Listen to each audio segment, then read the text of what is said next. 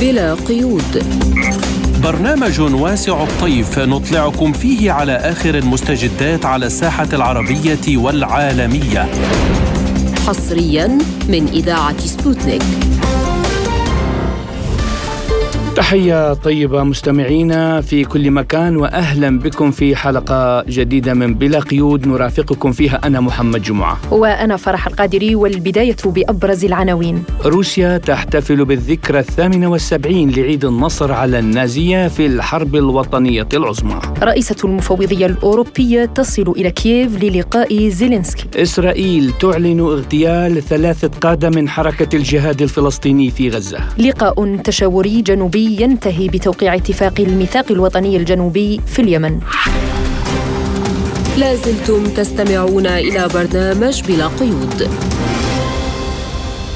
ونبدأ تفاصيل بالعرض العسكري الكبير في موسكو بمناسبة الذكرى الثامنة والسبعين للنصر على النازية في الحرب الوطنية العظمى الذي أقيم في الساحة الحمراء اليوم الثلاثاء في التاسع من مايو أيار. وحضر العرض في موسكو عدد من الزعماء الأجانب حيث وصل إلى العاصمة الروسية موسكو أمس قادة بيلاروس وقرغستان وطاجكستان وأوزبكستان وأرمينيا وكازاخستان. شارك هذا العام أكثر من عشرة آلاف فرد و125 قطعة من المعدات في عرض النصر في الساحة الحمراء. بما في ذلك مدرعات من طراز تيغر وتايفون أو ومنظومات صواريخ إس 400 للدفاع الجوي وناقلات جنود مدرعة بي تي آر 82 آ وصواريخ عملياتية تكتيكية إسكندر إم ومنظومات صواريخ أرضية متنقلة من طراز يارس.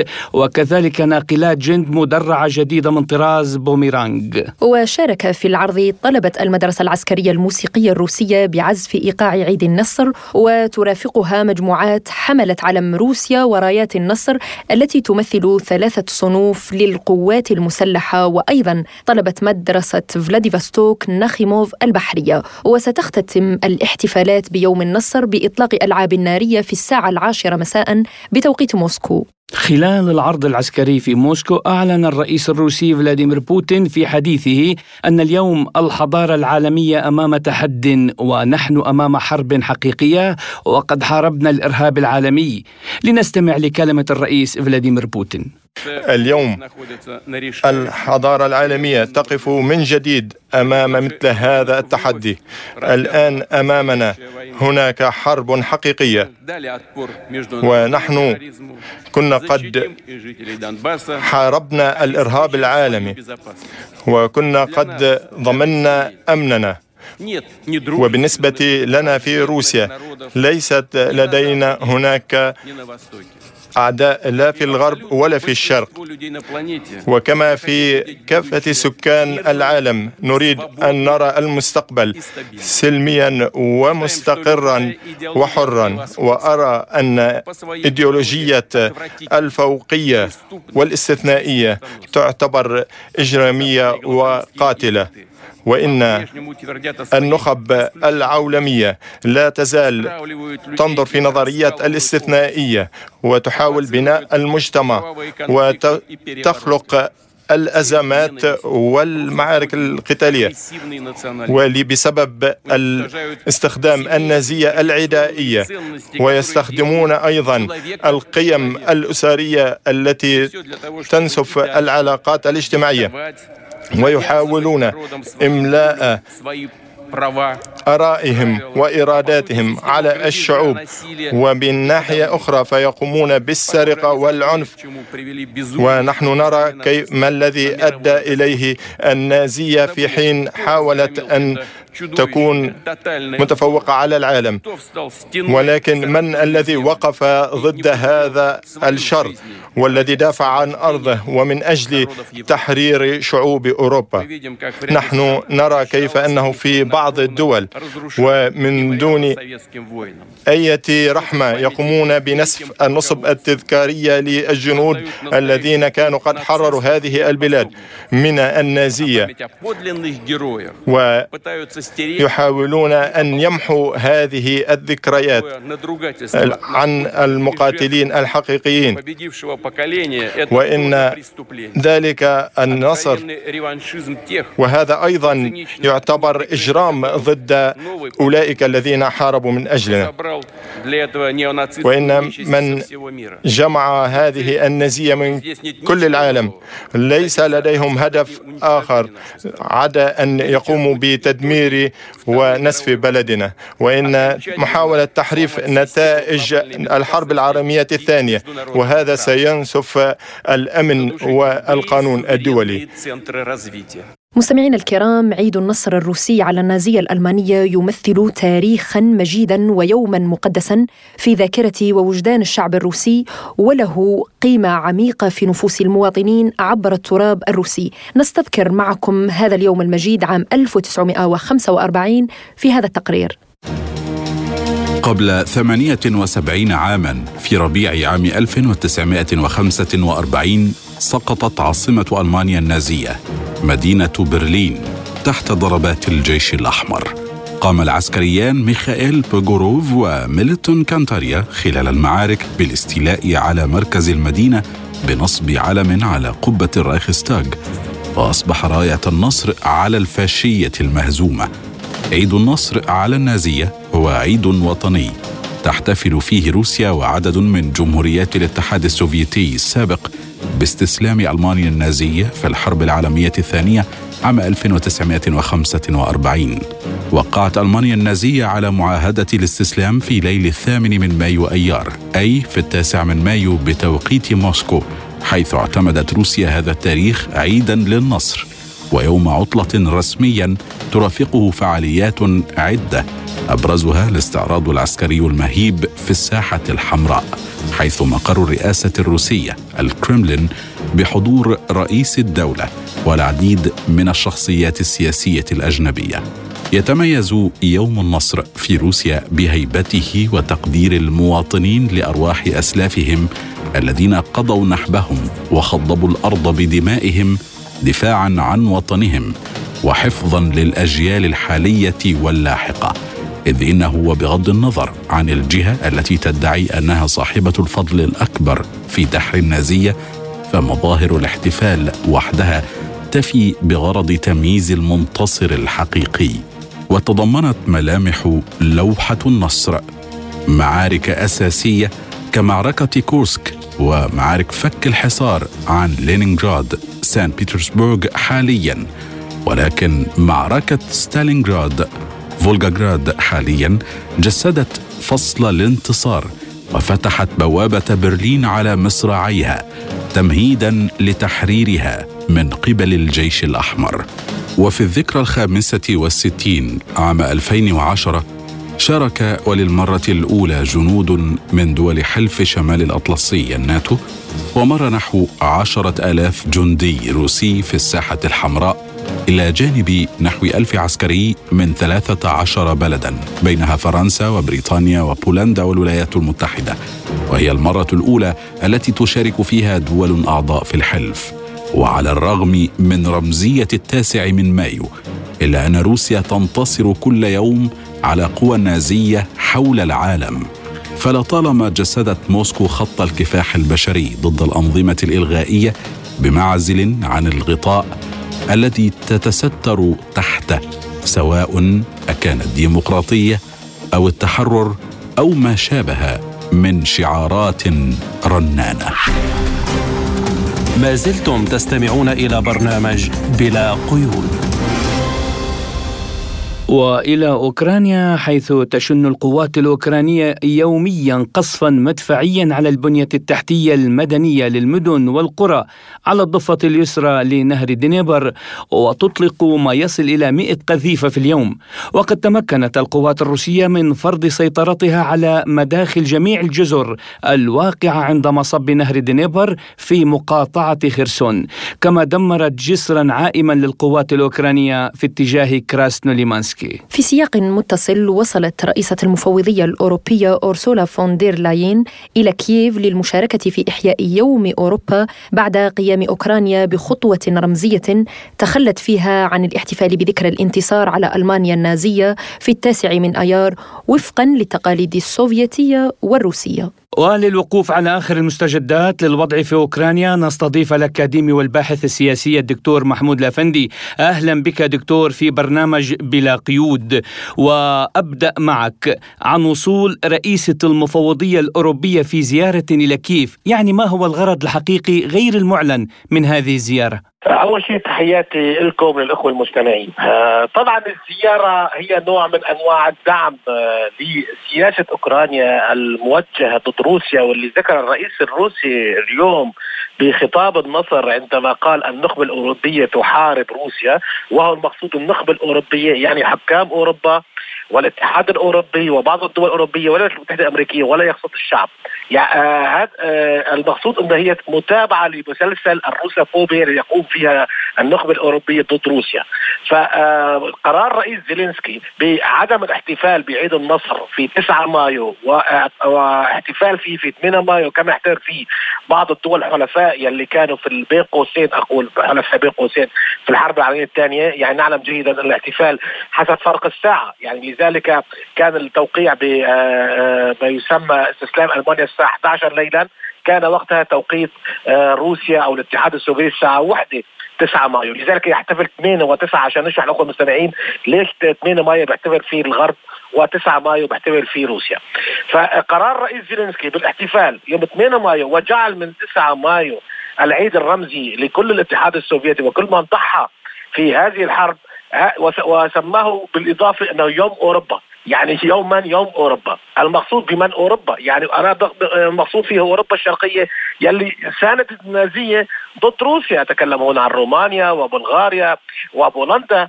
يعني هذا هذه الزيارة هي دعم للرئيس زيلينسكي لدعم سياسته باستمرار بالروسوفوبيا. ونعلم جيدا إنه هذه السياسة تستخدمها الولايات المتحدة الأمريكية وحلفائها لما يسمى شيطنه روسيا في كل مكان.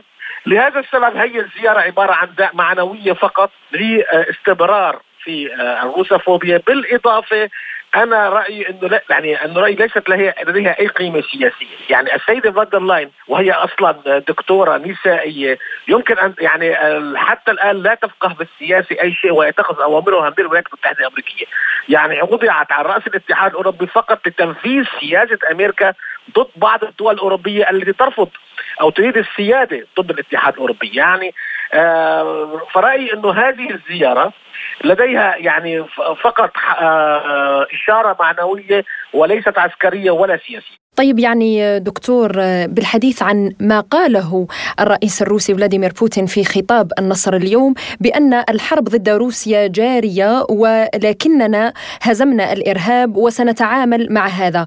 برأيك يعني اليوم الأمين العام للأمم المتحدة يقول كذلك من جانب آخر أن السلام في أوكرانيا مستحيل في الوقت الحاضر، لماذا يرفض الغرب أي طريقة للتسوية السلمية للأزمة الأوكرانية بالرغم من أن ما نراه في الواقع آه، الضرر كبير جدا حتى على الدول التي آه، آه، هي حليفة لبريطانيا وأمريكا. هلا خلينا إذا نكون واقعيين ليس هناك أي سيادة لكل دول الاتحاد الأوروبي بشكل كامل، السيادة فقط للولايات المتحدة الأمريكية، القرار الحرب والسلم والدعم كل الآن يتخذ في الولايات المتحدة الأمريكية.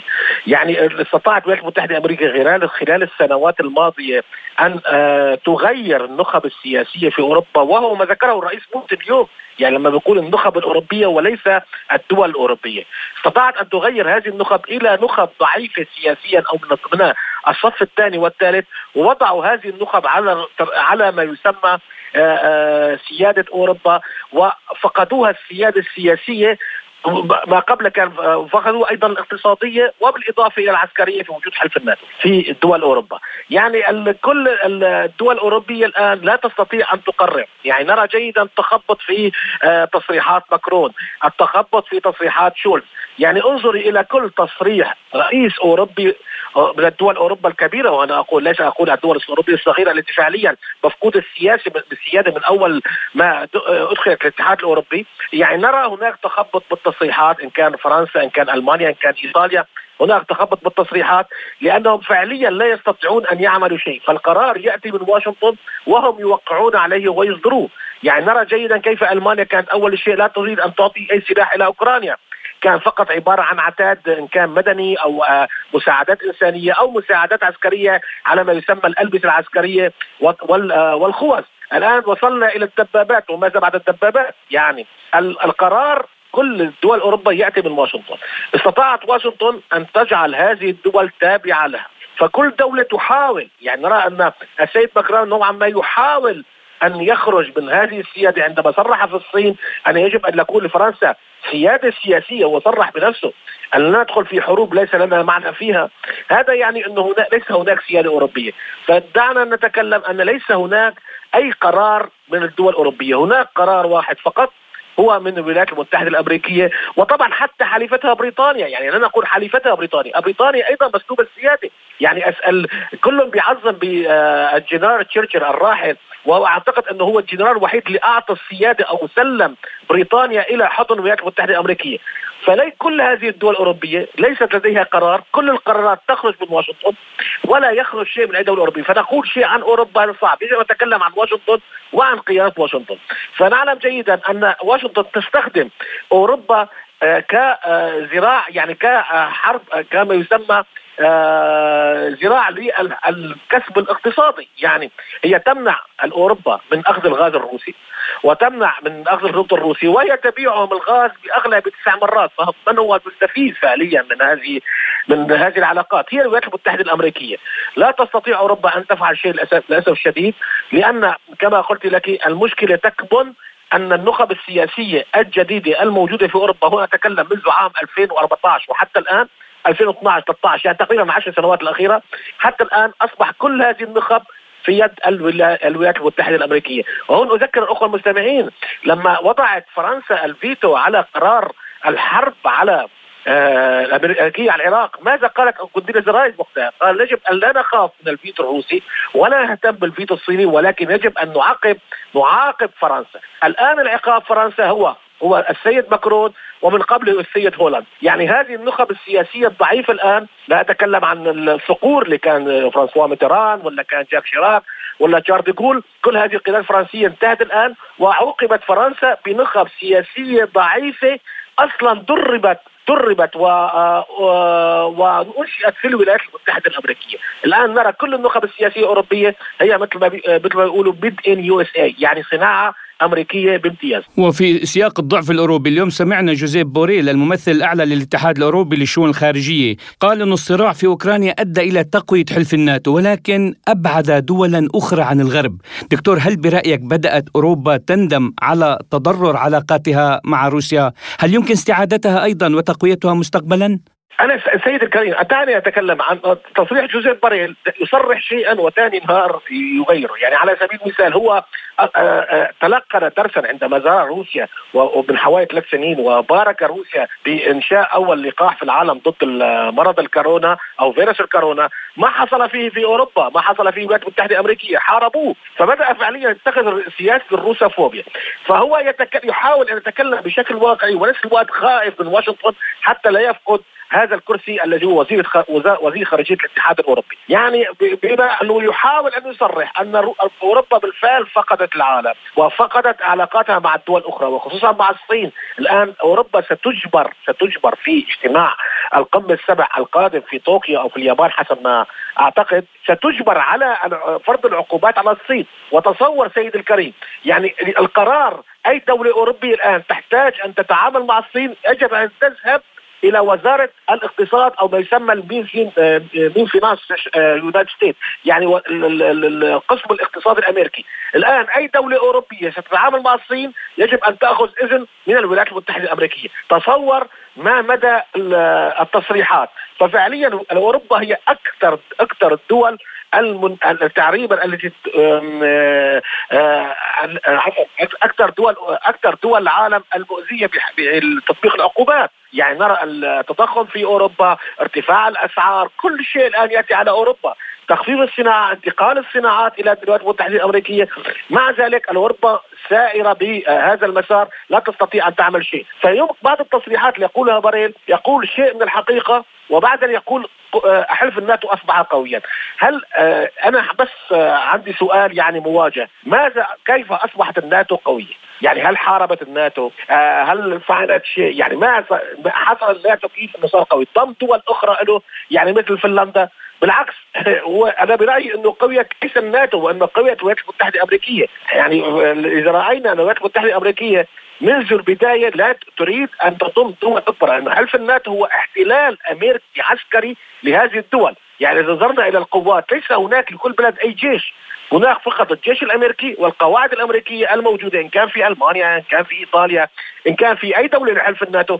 وليست لهذه الدول جيوش. هذا أمر مهم جدا. يعني كل القرار العسكري يأتي من الولايات المتحده الامريكيه فال يعني تصريحات السيد باريل فيها مناقضة كبيرة وهو عبارة عن مثل الإنسان لا يعلم كيف يقول إن قال الحقيقة سيعاقب وان آه، يجب وإن قال آه، غير الحقيقة يمكن أن يرتفع ويصير يعني يرفع من قيمته الولايات المتحدة الأمريكية.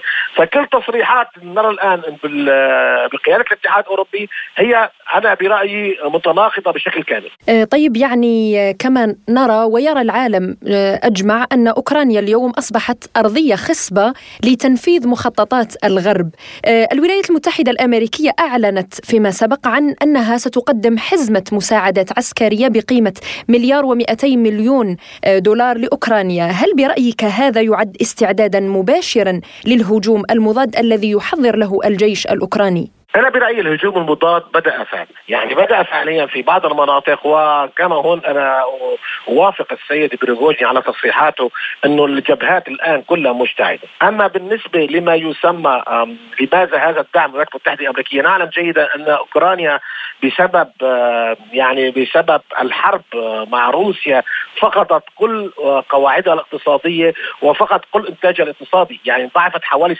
من اقتصادها آه، خسرته أثناء هذه العملية العسكرية الخاصة الروسية في أوكرانيا.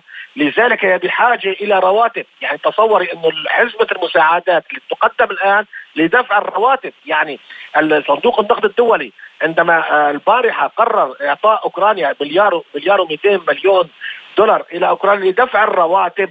يعني دولة لا تستطيع أن تدفع الرواتب. يعني بشكل عام الولايات المتحدة الأمريكية حققت ما تريد من أوكرانيا. هي تريد عدو حرب بالوكالة مع روسيا لإضعاف روسيا. فلا لا يهمها لا الاقتصاد الأوكراني ولا الشعب الأوكراني ولا أي شيء ولا حتى سياده أوكرانيا وهذا ما أشار إليه عفوا اليوم يعني بوتين في خطابه أن صح. شعب أوكرانيا أصبح رهينا للانقلاب وخطط الغرب صحيح. نعم. هذا هذا كلام صحيح يعني كله واضح. لما مش لما الدولة يعني تستخدم فقط بحرب الوكالة مع روسيا لماذا هذه الخسائر الأوكرانية؟ يعني أنا أنظر إلى الجي يعني الخسائر إن كان الاقتصاد إن كان البنية العسكرية التحتية. ولن ننسى أن أوكرانيا كانت تملك حوالي 40% من البنية البنية التحتية الصناعية والعسكرية للاتحاد السوفيتي. يعني الدولة كانت قوية بمعنى الكلمة بكل شيء. بالصناعة والزراعة وكل شيء بلاد قوية. الآن هذه البلد تتسول من أجل الرواتب، ما يعني هذا الكلام؟ ان أن أوكرانيا ليست لديها أي قرار بشكل كامل، القرار يصدر من واشنطن. اذا إذا إذا خالفوا حكومة أوكرانيا أو أي أوكراني آه، اضطر إن يعني أوكراني أو إذا رجعت بيقولوا رجعت الحكومة الأوكرانية إلى صوابها لا تستطيع أن تفعل شيئا لأنها أصبحت بشكل عالي على المجتمع العالي على الولايات المتحدة الأمريكية، فالقرار أصبح يعني الولايات من الولايات المتحدة الأمريكية مباشرة، فليس هناك أي تغيير إلا إذا غيرت غيرت رأيها الولايات المتحدة نعم. الأمريكية، فكل هذه المساعدات تدخل ضمن أن أوكرانيا لا تستطيع أن تعيش لوحدها، لا تستطيع أن تعطي رواتب للموظفين، آه، تمول المشاريع الموجودة في أوكرانيا، أصبحت بشكل كامل تابعة آه، للولايات المتحدة الأمريكية. نعم الأكاديمي والباحث السياسي الدكتور محمود الافندي كنت معنا ضيفا عزيزا في برنامج بلا قيود، شكرا لكم. شكرا لك شكرا دكتور. لكم. لازلتم تستمعون إلى برنامج بلا قيود. والى الشأن الفلسطيني حيث أفادت وزارة الصحة في قطاع غزة بمقتل 12 شخصا وإصابة 20 آخرين في غارات شنتها الطائرة الإسرائيلية على القطاع. وقصفت القوات الإسرائيلية فجر اليوم بشكل مفاجئ عدة أهداف. أدى ذلك إلى مقتل ثلاثة من قادة سرايا القدس الجناح العسكري لحركة الجهاد الإسلامي في غزة. وهم قائد المنطقة الشمالية في الجهاد الإسلامي والرجل الأول في سرايا القدس القائد خليل البهتيمي وأمين سر المجلس العسكري لسرايا القدس القائد جهاد غنام والقائد طارق عز الدين المسؤول عن توجيه عدد من العمليات في الضفة الغربية. بالإضافة إلى مقتل زوجاتهم وعدد من أبنائهم خلال الغارات الإسرائيلية. كما استشهد جراء القصف مواطن روسي قال جاره وصديقه معاوية يعقوب إن صاروخا أصاب الشقة التي يعيش فيها أبو حصوان من مواليد 1970 ما أدى إلى استشهاده مع زوجته وابنه الكبير. هذا الخبر أكدته البعثة الدبلوماسية الروسية في فلسطين. من جهته علق وزير الأمن القومي الإسرائيلي إتمار بن غفير على القصف الإسرائيلي المفاجئ على قطاع غزة بأن الوقت قد حان الآن لتغيير السياسة تجاه غزة. في السياق أعلن وزير الدفاع الإسرائيلي إيواف جلانت وضعا خاصا على الجبهة الداخلية عقب الغارات التي شنها الطيران الإسرائيلي على غزة. للحديث أكثر عن هذا الموضوع ينضم إلينا رئيس مؤسسة فيميد للإعلام الكاتب والمحلل السياسي الدكتور إبراهيم المدهون. أهلا بك دكتور إبراهيم معنا في بلا قيود وأبدأ معك من العملية الإسرائيلية المفاجئة على غزة يعني لماذا الآن ولماذا العمل على تفعيل قوات الأمن الإسرائيلية دكتور؟ هو الاحتلال الإسرائيلي قام بعملية غادرة وحاول أن يرسل رسائل تهدئة وطمأنة وكان هناك تجاوب من قبل المقاومة الفلسطينية والشعب الفلسطيني ورغبة حقيقية في الهدوء وتجنب أي مواجهة لكن الاحتلال الإسرائيلي شن عدوان مفاجئ؟ وهذا العدوان رسال فيه ثلاث أسر وليس فقط ناس شهداء استهدف البيوت الآمنة بأطفالها ونسائها ورجالها وأعتقد أن الاحتلال الإسرائيلي وأراد دائما أن هو أراد هو متعود دائما على سفك الدماء. الآن هناك سفك دماء في الضفة الغربية وهناك عمليات قتل واغتيال وهذه تأتي ضمن الطبيعة العدوانية لدى الاحتلال الإسرائيلي. ويبدو أن العدو يهرب من مآزق من مأزقه الداخلي والإشكاليات الداخلية التي تعاني منها الحكومة والجيش الإسرائيلي. ومن الإشكاليات التي تعاني فيها في المنطقة من تراجع نفوذ وقوة الاحتلال وضعفه أمام القوى الإقليمية والدولية ليستعرض على حساب دماء الأبرياء. طيب دكتور يعني الجيش الإسرائيلي اليوم أعلن عن استهدافه لثلاثة أسماء من أبرز قيادات حركة الجهاد الإسلامي في قطاع غزة بغارات جوية في مناطق متفرقة من القطاع لماذا عادت إسرائيل إلى سياسة الاغتيالات تجاه قادة المقاومة برأيك؟ هذه هذه الاغتيالات كسرت قواعد التهدئة وكسرت قواعد الاشتباك مع العدو الإسرائيلي ومن المعروف أن اغتيال اغتيال القيادة واغتيال الشباب وارتكاب المجازر واستهداف البيوت الآمنة وقتل الأطفال هذا يعني هو اعلان حرب. ولهذا المقاومة الفلسطينية اليوم هي تعتبر أن العدو الإسرائيلي يعلن الحرب في هذا الوقت وهي تدرس الآن آليات الرد ووقته.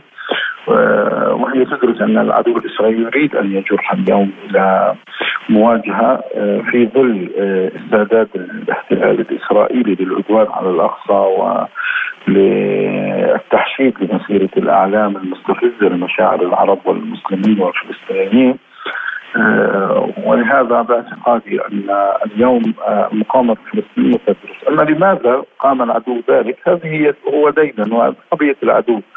أو طبيعة الاحتلال الإسرائيلي أنه احتلال مجرم لا يفرق بين طفل وبالغ ما بين كبير وصغير لا يفرق ما بين موقع عسكري وبيت آمن والآن يستبيح كل ذلك وهذا حقيقة تصعيد وتصعيد خطير. هذا يحتاج إلى وحدة موقف والى عمل على استنفار الحالة الفلسطينية والحالة الإقليمية والدولية لردع الاحتلال الإسرائيلي وهذا ما تقوم به الآن المقاومة الفلسطينية من دراسة آليات الرد ووقته والياته. دكتور إبراهيم ما هي خيارات المقاومة الفلسطينية الآن لمواجهة عودة سياسة الاغتيالات وكيف سيكون الرد الفلسطيني؟ سابق نجحت المقاومة الفلسطينية في الحد السياسي الاغتيالات وردعت الاحتلال الإسرائيلي عبر مجموعة من المواجهات كان أبرزها في 2012 إثر اغتيال الشهيد أحمد الجعبر. اليوم لا شك أن هناك مرحلة جديدة والاحتلال الإسرائيلي يعود إلى ما كان يفعله في السابق من عمليات اغتيال واستهداف قيادة المقاومة وهذا يحتاج إلى رد فعل المقاومة الفلسطينية لا تعمل على ردود الأفعال الآنية ولكن تراكم الآن حالة آه، الردع لدى الاحتلال الإسرائيلي.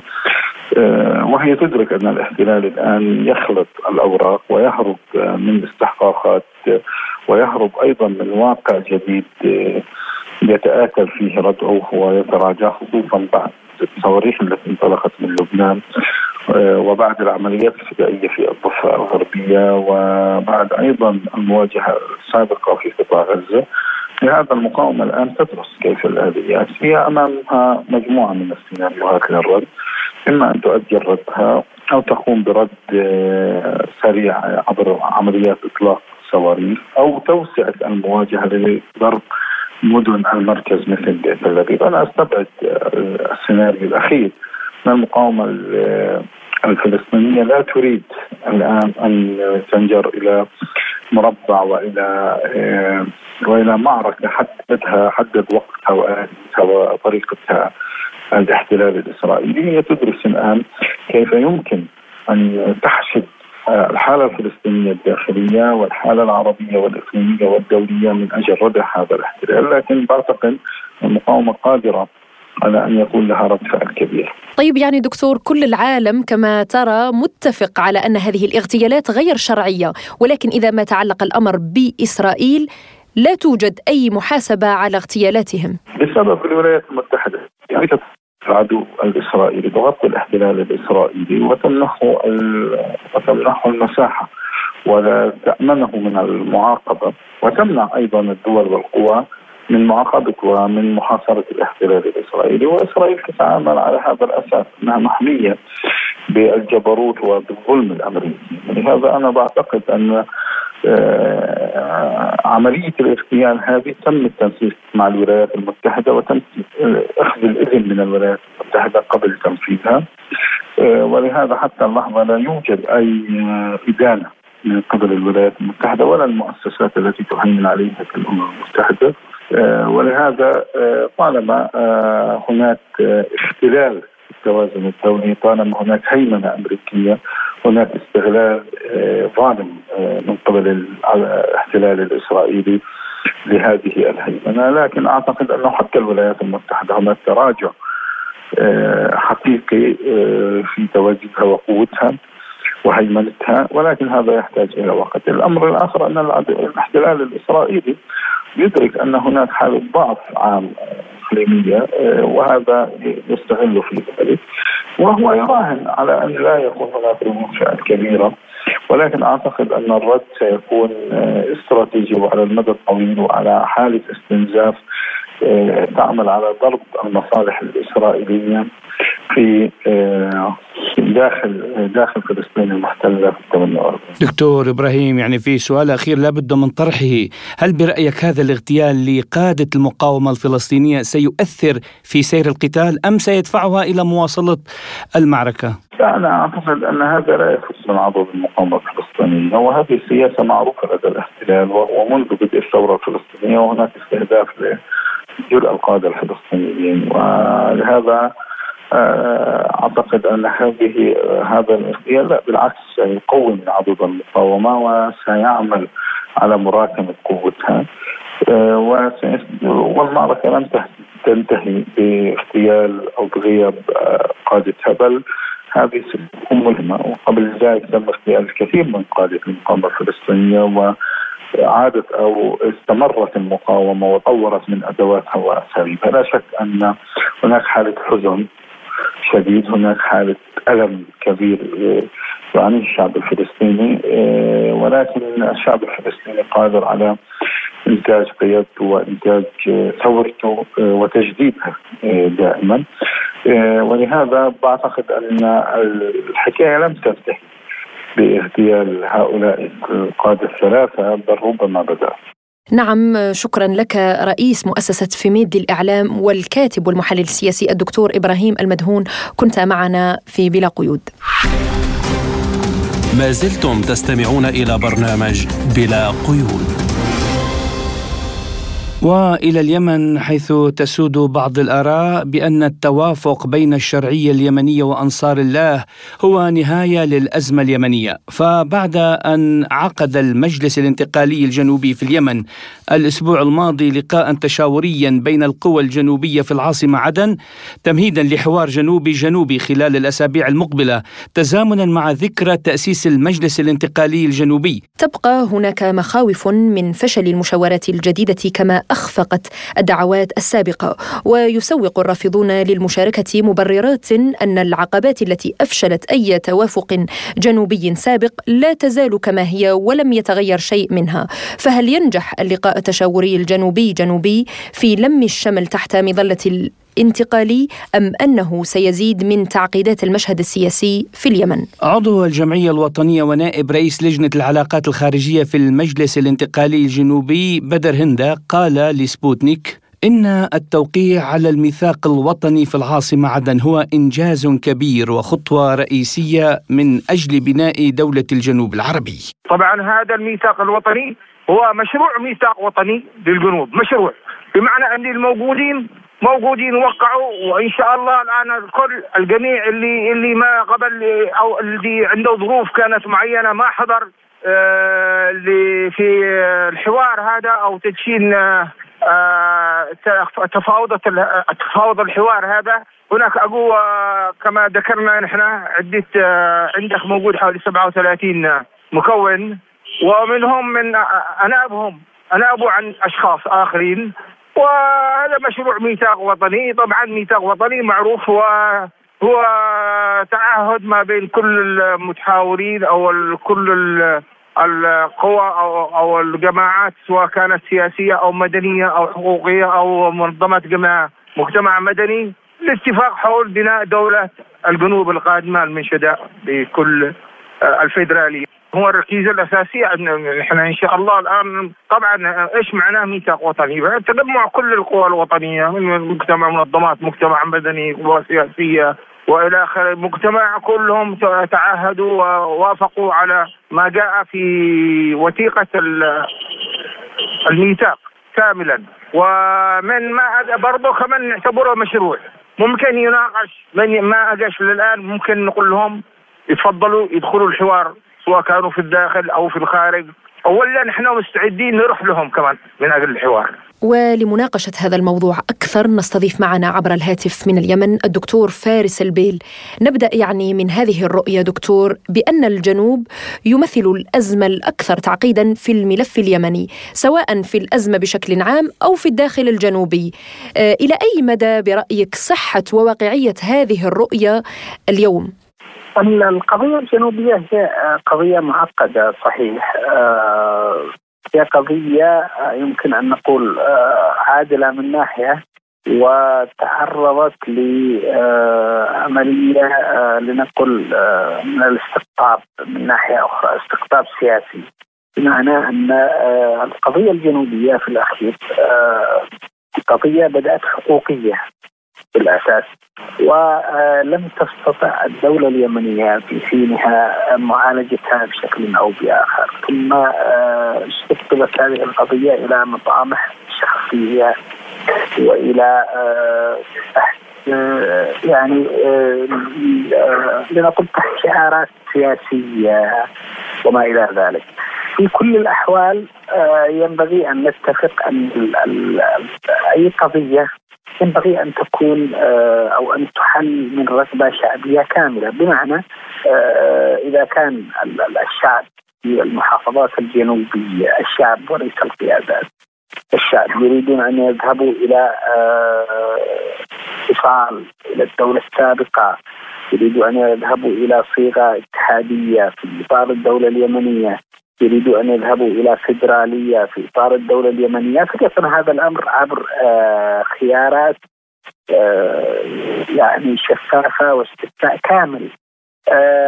لكن أن أن تقود هذه التوجهات قيادات سياسية مثلا تريد أن تحقق بعض المشاريع السياسية أو الأهداف الشخصية فهذه تعقد الأمور آه، من ناحية أخرى، صحيح هنالك صوت الآن غالب في آه، الإطار السياسي في الجنوب وهو الرغبة في العودة إلى الاتصال أو فك الارتباط كما يقول، لكن في كل الأحوال هل هذه الأجواء وهذه الظروف ملائمة لحل هذه المشكلات بهذه الطريقة؟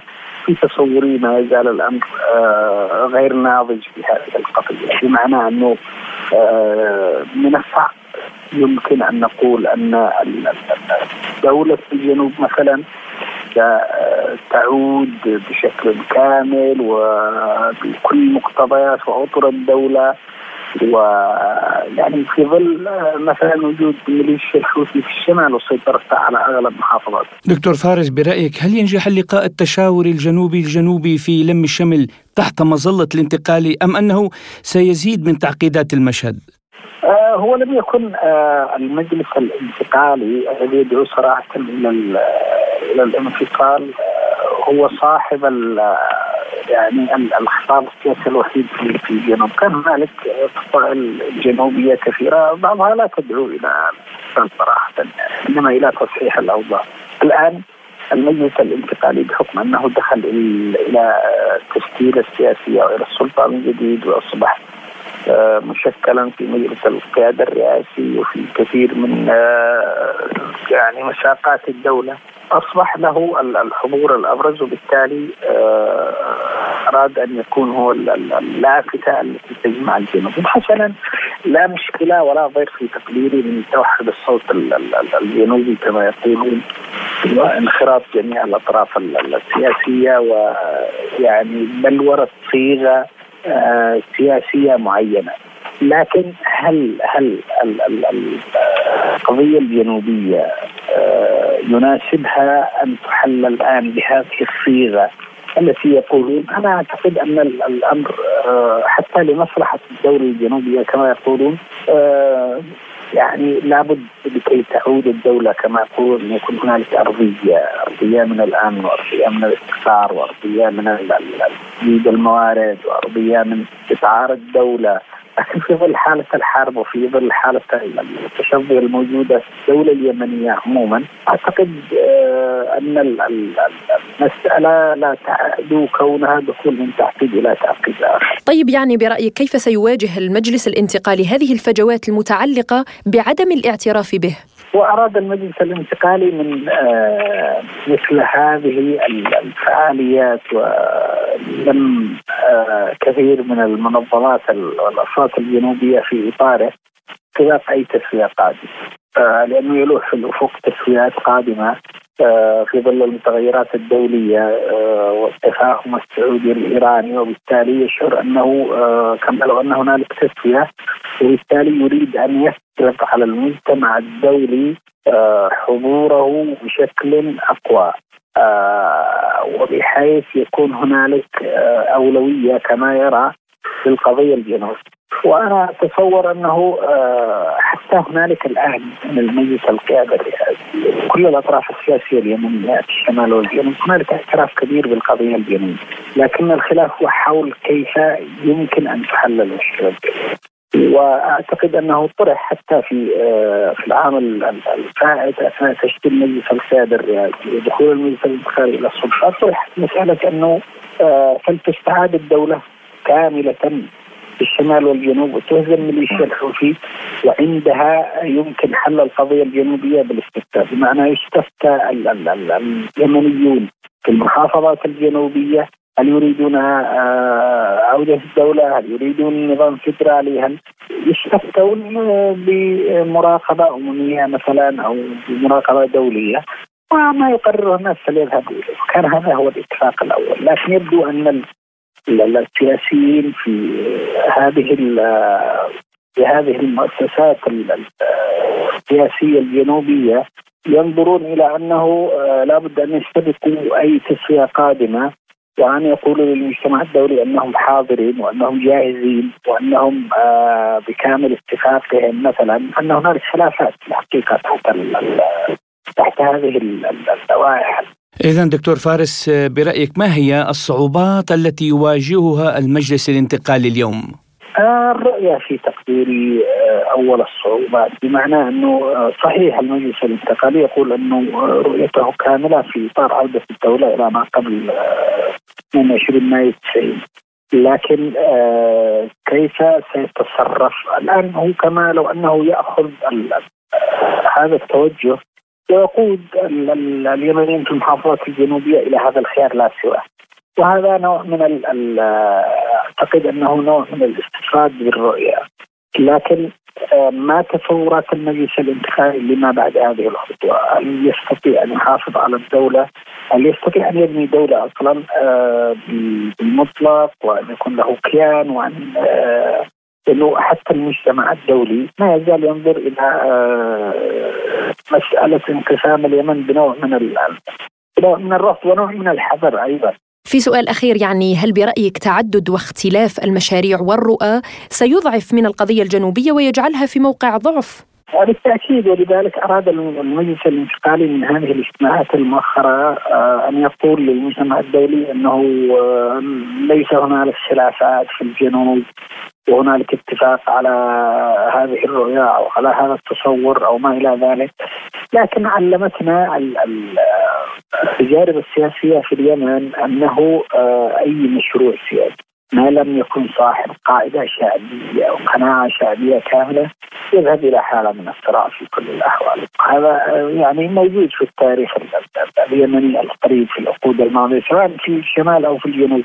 يعني آه، موجات الصراعات التي استمرت بسبب المشاريع التي تبناها شخصيات ثم تذهب بهذه المشاريع وتقود آه، الشعوب وراءها آه، تنتهي أو سرعان ما تنتهي بصراعات سياسيه ولذلك من النضج في تقديري أن تعالج القضية الجنوبية بنوع من التأني ولم يعد أحد ينكر آه، استحقاق القضية الجنوبية في الشمال أو في الجنوب. ولذلك المطلوب الآن أن يكون هنالك نضج يتروي وأن أن أن تذهب هذه القضية في معالجاتها إلى الحد المعقول الذي يمكن. يصب في صالح القضية الجنوبية وفي صالح أي أي صيغة يمكن أن يذهب إليها اليمن شكرا لك دكتور فارس البيل. كنت معنا ضيفا عزيزا من اليمن في برنامج بلا قيود. ما زلتم تستمعون إلى برنامج بلا قيود.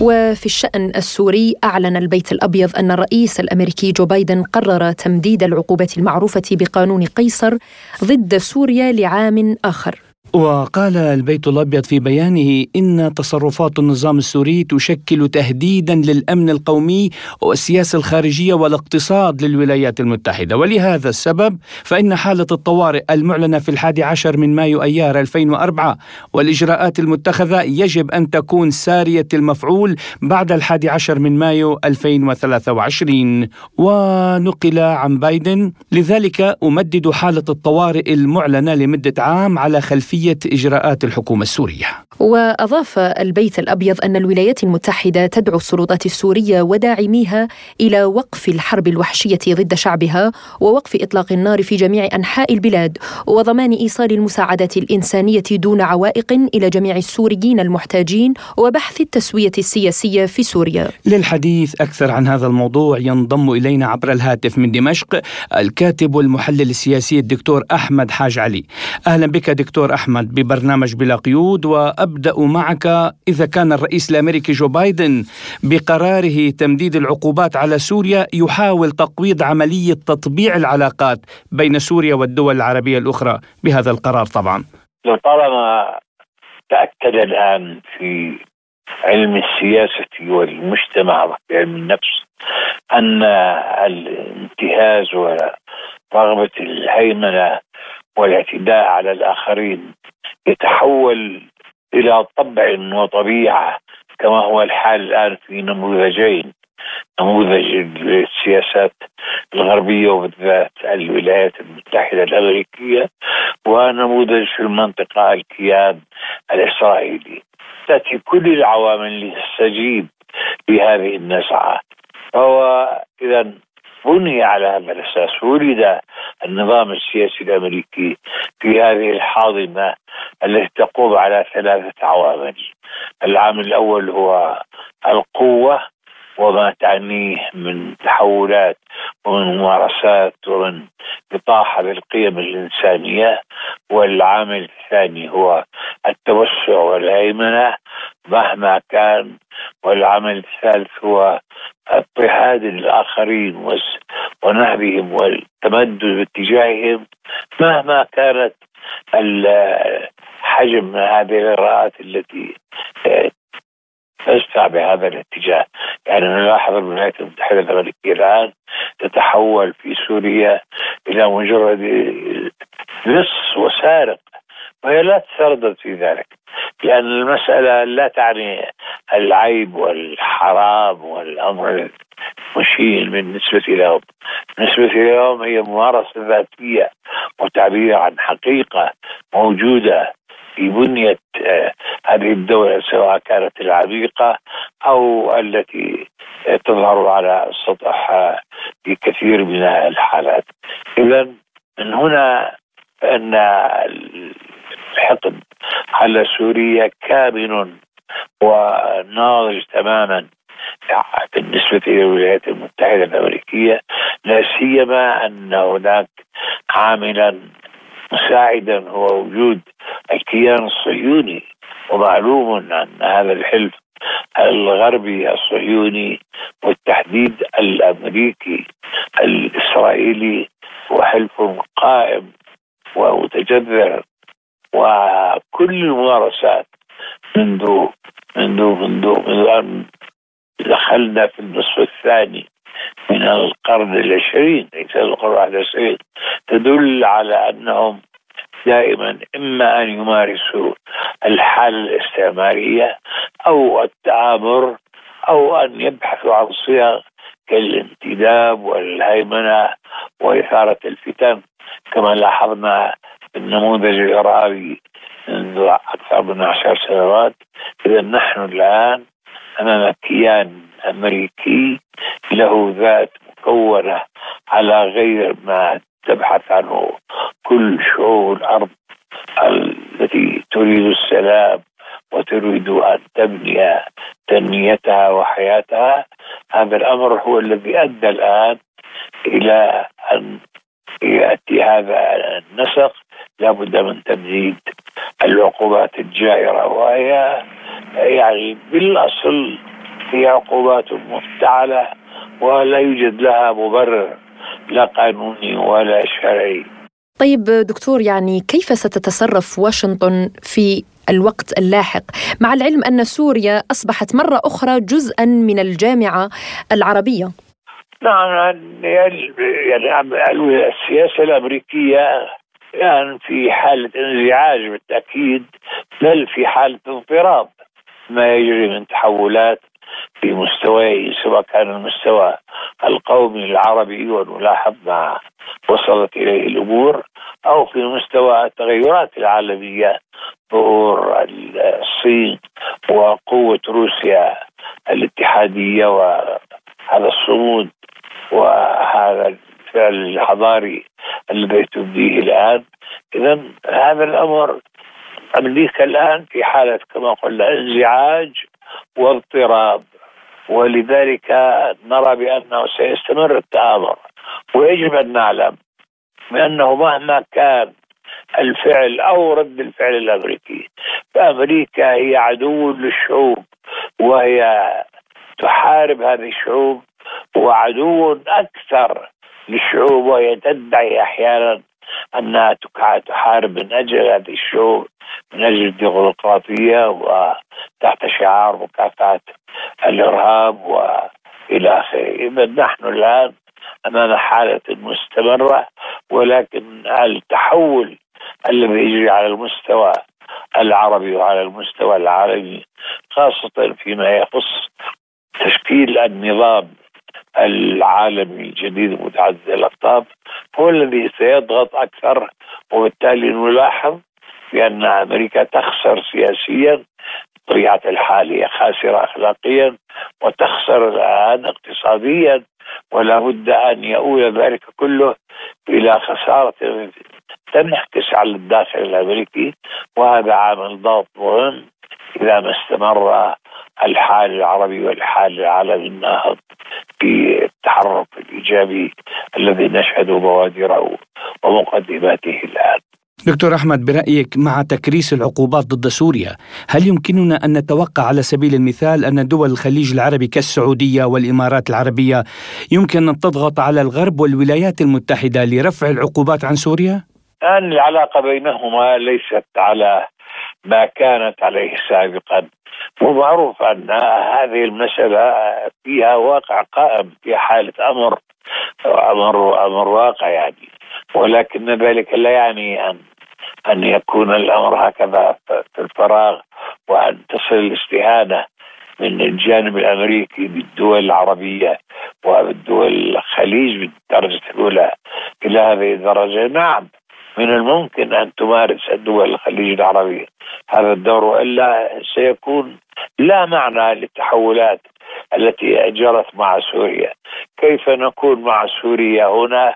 وكيف لا نكون مع سوريا في مواجهة الظلم والاستبداد والهيمنة الأمريكية؟ اذا نتوقع الكثير من التحولات ومعروف أن أمريكا دولة ذرائعيه يعني مصلحتها هي التي تقرر حينما آه، تجري معادلة الربح والخسارة. تكتشف بأنها تخسر فتلجأ إلى أن تغير ولا يوجد مشكلة في الانكسار في سياساتها أو في التحول لأن نسق القيم غائب أصلا من السياسة الأمريكية المكشوفة والمعروفة. طيب دكتور أحمد يعني لو ربطنا قرار بايدن بالتواجد الأمريكي في سوريا، هل يعني أن الولايات المتحدة لا تنوي سحب قواتها من أراضي الجمهورية العربية السورية؟ وماذا لو تدخل حلفاء سوريا في هذه القضية؟ برأيك إلى ماذا يمكن أن تؤول الأمور؟